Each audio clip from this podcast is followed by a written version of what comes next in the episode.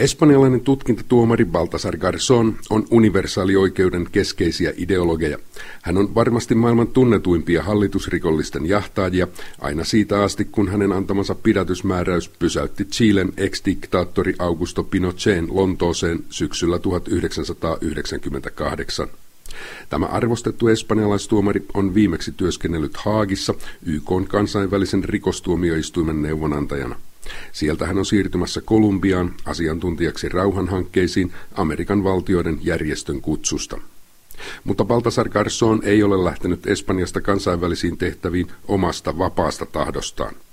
Paremminkin Garson on kuin savustettu ulos kotimaastaan. Hänet on Espanjassa syrjäytetty tuomarin virastaan toistaiseksi ja tilanne uhkaa muuttua pysyväksi.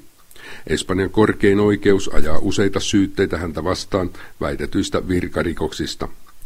Syytteet nostettiin pian sen jälkeen, kun Carson oli esittänyt Francisco Francon diktatuuriajan rikosten selvittämistä ja tutkinut laajaa korruptiota Espanjan oikeiston kansanpuolueen riveissä.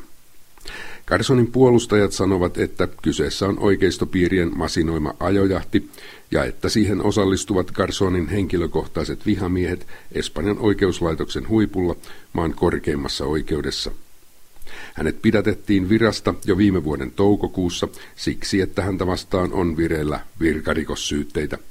Korkein oikeus ei näytä pitävän kiirettä ratkaisuilla. Oikeistolehdissä syytteistä kirjoitetaan kuin Carson olisi tuomittu. Ennen ihailtu tuomari on nyt leimattu, riepoteltu mies.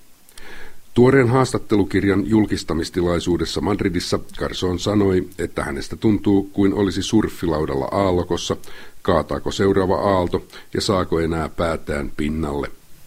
Y voy en las, en las olas, ¿eh? una especie de tabla de surf, a ver si la ola siguiente que viene me impulsa más o me arrolla y me, me tumba y saco la cabeza y respiro, ¿no? Porque es, como decía vivo sin vivir en mí. No? On kuin ei enää itse eläisi omaa elämäänsä, hän kuvaili. Tietysti Carsonilla on myös paljon tukijoita kautta maailman. Haastattelukirjan toimittaneet Isabel Coichet ja Manuel Rivas ovat halunneet tarjota hänelle mahdollisuuden puolustautua julkisesti. Kirja nimeltä La Fuerza de la Razón, järjen voima, syntyi alkuvuodesta madridilaisessa kerrostaloasunnossa – Manuel Rivas haastatteli Garsonia tuntikaudet, Isabel Coiche kuvasi. Haastattelusta tehty dokumenttifilmi esitettiin Berliinin elokuvajuhlilla. Garson näkee joutuneensa ajojahdin kohteeksi lähinnä siksi, että hän puolsi Frankon kauden rikosten tutkintaa kotimaassaan. Hän sanoo, että uhreilla on kiistaton ja universaali oikeus saada tietää totuus, saada oikeutta ja hyvitys. Está claramente definido como derecho a la verdad, a la justicia y a la reparación. Garsonin mukaan on jokaisen tuomarin perustehtävä huolehtia siitä, että uhrit saavat nämä kolme asiaa, totuuden, oikeutta ja hyvityksen. Espanjassa Frankon diktatuurihallinnon rikokset jätettiin tutkimatta armahduslailla. Tutkinta on siis lailla kielletty kaikki poliittiset ryhmät hyväksyivät sen aikoinaan kansallisena sovintona ja oikeisto pitää siitä erittäin tiukasti kiinni. Niin tiukasti, että kadonneiden vasemmistolaisten ruumiita on nimettömissä joukkohaudoissa yhä toista sataa tuhatta, eikä valtio tee asialle mitään, vaikka omaiset sitä kuinka pyytävät. Kadonneiden omaisilla on niin sanottuja historiallisen muistin yhdistyksiä, joita tukee väljästi melko tuore laki – Juuri heidän tutkimuspyyntönsä tuli Garsonin työpöydälle vuonna 2008. Kun hoidettavakseni tuli arvonnalla tutkimuspyyntö Frankonajan rikoksista Espanjassa, niin toimin kuten laki minua velvoittaa. Vastaanotin kanteet ja ryhdyin normaalisti alustaviin varmennuksiin rikosnimikkeen määrittämiseksi ja tarkentaakseni suunnilleen uhrien lukumäärän. Sitten sovelsin ja tulkitsin Espanjan lakeja sekä kansainvälisiä lakeja ja sopimuksia, Euroopan sekä Amerikan ihmisoikeustuomioistuinten doktriineja, Espanjan tuomioistuinten linjaa ja myös kokemuksia kansainvälisistä ihmisoikeusmekanismeista. Päätin ottaa kanteet käsittelyyn lokakuussa 2008. Päätöksellä oli tietenkin erityinen tavoite – täyttää ihmisoikeudet totuuden, oikeuden – ja hyvityksen saamisesta. Tämä vastaa valtiolle kuuluvaa velvollisuutta suojella ja kunnioittaa ihmisoikeuksia ja tutkia ihmisoikeusrikkomukset. Sovelsin lakeja ja normeja tavalla, joka mielestäni parhaiten palveli uhrien suojelemista, rikoksen tutkintaa ja syyllisten henkilöllisyyden selvittämistä. Ja selvitin myös, onko heitä elossa. Etenkin syyllisten elossaolon selvittäminen sai Espanjan oikeiston näkemään punaista. Garson tiedusteli sitä julkisella kuulutuksella. Konservatiivinen ABC-lehti julkaisi närkästyneenä kenraali Frankon kuolintodistuksen, koska tuomari Garson ei ole näemä asiasta tietoinen. Garsonin tuomioistuimen syyttäjälaitos torjui jatkotutkimukset, mutta ei nähnyt tuomarin toiminnassa moitittavaa.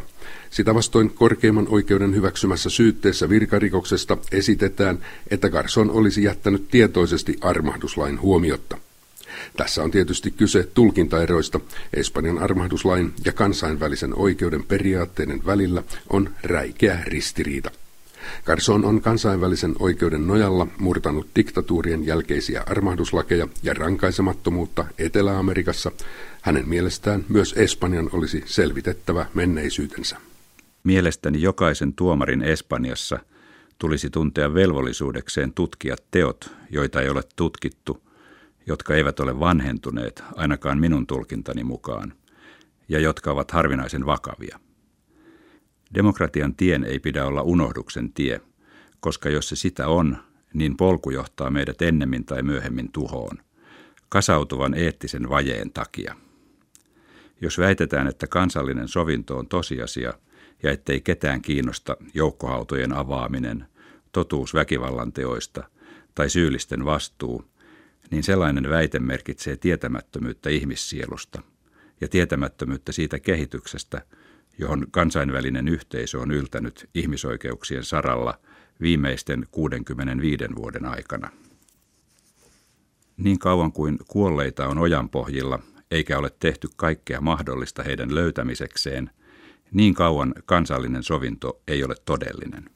Virkarikossyytteen takia Carson joutuu puolustamaan tuomarin tulkintavapautta – hän katsoo, että syytteeseen asettaminen erilaisen tulkinnan vuoksi vaarantaa koko oikeuslaitoksen riippumattomuuden. Hän on ulkomaisten tukijoidensa kanssa kannellut Espanjan korkeimman oikeuden menettelystä Euroopan ihmisoikeustuomioistuimeen Strasburgiin. Korkein oikeus on hyväksynyt myös kaksi muuta syytettä Garsonia vastaan. Toinen liittyy hänen pitäminsä seminaareihin New Yorkin yliopiston vierailevana luennoitsijana viitisen vuotta sitten. Se pyrkii leimaamaan Garsonin lahjusten ottajaksi. Kolmas syyte taas koskee kansanpuolueen ison lahjuspyyden puhelinkuunteluita. Garson määräsi kuunneltaviksi tutkintavankeudessa olleiden puhelut asianajajien kanssa. Kuuntelu paljasti raskauttavia seikkoja, nauhoitukset vuotivat julki, mutta eivät kelpaa todistusaineistoksi, asianajajien puheluita ei olisi saanut kuunnella. Carson siis hankki tietoa, joka ehkä muuten olisi jäänyt pimentoon. Nyt hän on kuitenkin siitäkin hyvästä syytteessä ja syrjäytettynä virasta. Carson kutsuu korruptiota demokratian syöväksi, ja korruptiosta huolimatta Espanjan oikeistolle on luvassa maanvyöryvoitto seuraavissa vaaleissa. Elämme Espanjassa vaikeita aikoja monin tavoin. Poliittisesti kansalaisissa ei näy innostusta, joka ulottuisi pitemmälle kuin että kuka voittaa vaalit. Kaipaan syvempää pohdintaa politiikan tehtävästä ja merkityksestä kansalaisten palvelijana ja demokratian tukijalkana. Korruptiotapauksiin suhtaudutaan sellaisella lauhkeudella, että sen pitäisi herättää meissä kaikissa syvää huolta julkisen elämän rappiosta – Tämän päivän Espanjassa liian suuri osa yhteiskunnasta hyväksyy veltosti instituutioiden arvostuksen rapistumisen, vaikka järjestelmä kaipaisi puhdistusta. Korruptoituneille jopa taputetaan typerästi ja kuunnellaan manipuloivia puheita niiltä, joiden konkreettisten etujen mukaista on, ettei tilanne muutu. Carsonin omaa tilannetta seurataan ulkomailla usein typertyneinä. Monen on vaikea uskoa, että nykypäivän demokraattisessa Espanjassa halutaan tuhota kansainvälisesti arvostettu hahmo. New York Times-lehti otsikoi pääkirjoituksensa asiasta yksi kantaan Vääryys Espanjassa – 1990-luvulta alkaen Garson on soveltanut työssään universaalioikeutta. Hän on horjuttanut ihmisoikeusrikosten rankaisemattomuutta useissa maissa. Argentiinassa tämä on vienyt tuomiolle koko entisen diktatuurihallinnon. Madridilaisesta Audiencia Nacional tuomioistuimesta on tullut paljolti Carsonin ansiosta paikka, josta on voinut hakea oikeutta kautta maailman. Carson on tutkinut myös Yhdysvaltain toimia Guantanamossa. Palestinalaiset ovat nostaneet Madridissa kanteita Israelia vastaan.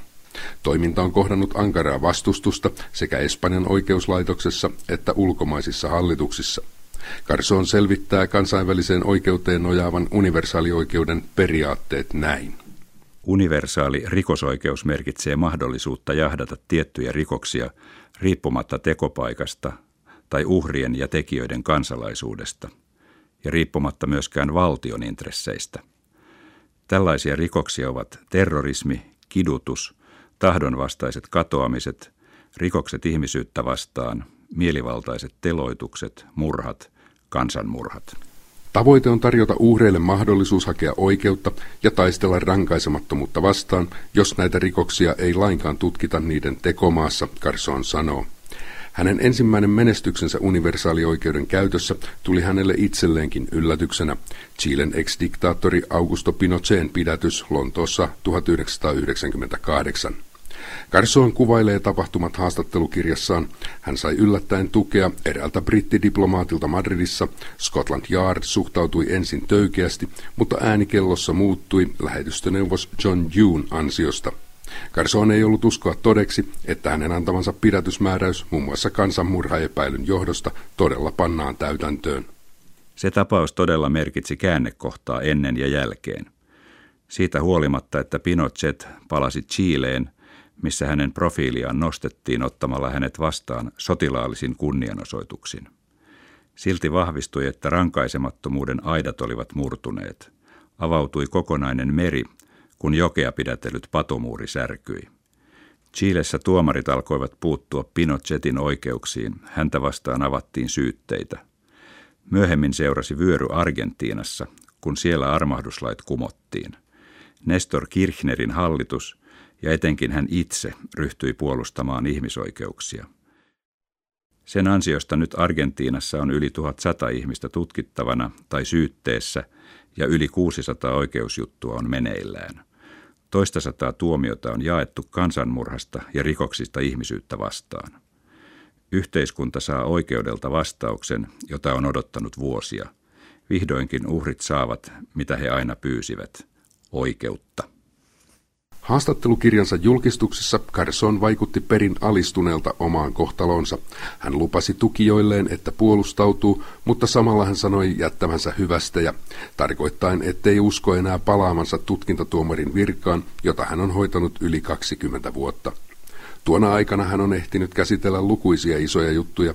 Jotkut Carsonin vetämät tutkimukset ovat jopa dramaattisesti vaikuttaneet espanjalaiseen yhteiskuntaan. Argentiinassa, Chilessä, Guatemalassa ja muuallakin tuomari Garson on diktatuuririkosten uhrien sankari tänä päivänä ja tuomiolle joutuneiden syvästi vihaama. Itse nyt kotimaansa tuomiota odottavana Garson halusi lukea tukijoilleen ääneen kirjansa viimeisen kappaleen. Quiero que mis últimas palabras sean para todos aquellos Haluan kohdistaa viimeiset sanani kaikille niille, jotka taistelevat hankkiakseen oikeutta, totuutta ja hyvitystä monien hirveyksien uhreille jotka joskus ovat unohdettuja, parjattuja, syyllistettyjä ja väärin kohdeltuja. Mikään ponnistus ei riitä tuomaan täyttä hyvitystä, mutta me julkisesti vastuulliset ja koko yhteiskunta olemme velvollisia kamppailemaan sen saavuttamiseksi, koska me kaikki olemme vastuussa. Uhrit näyttävät meille tien, jota kulkea, jotta saisimme takaisin arvokkuutemme, sillä he eivät sitä koskaan ole menettäneet. Nunca la perdieron. もう十字曲げる選手。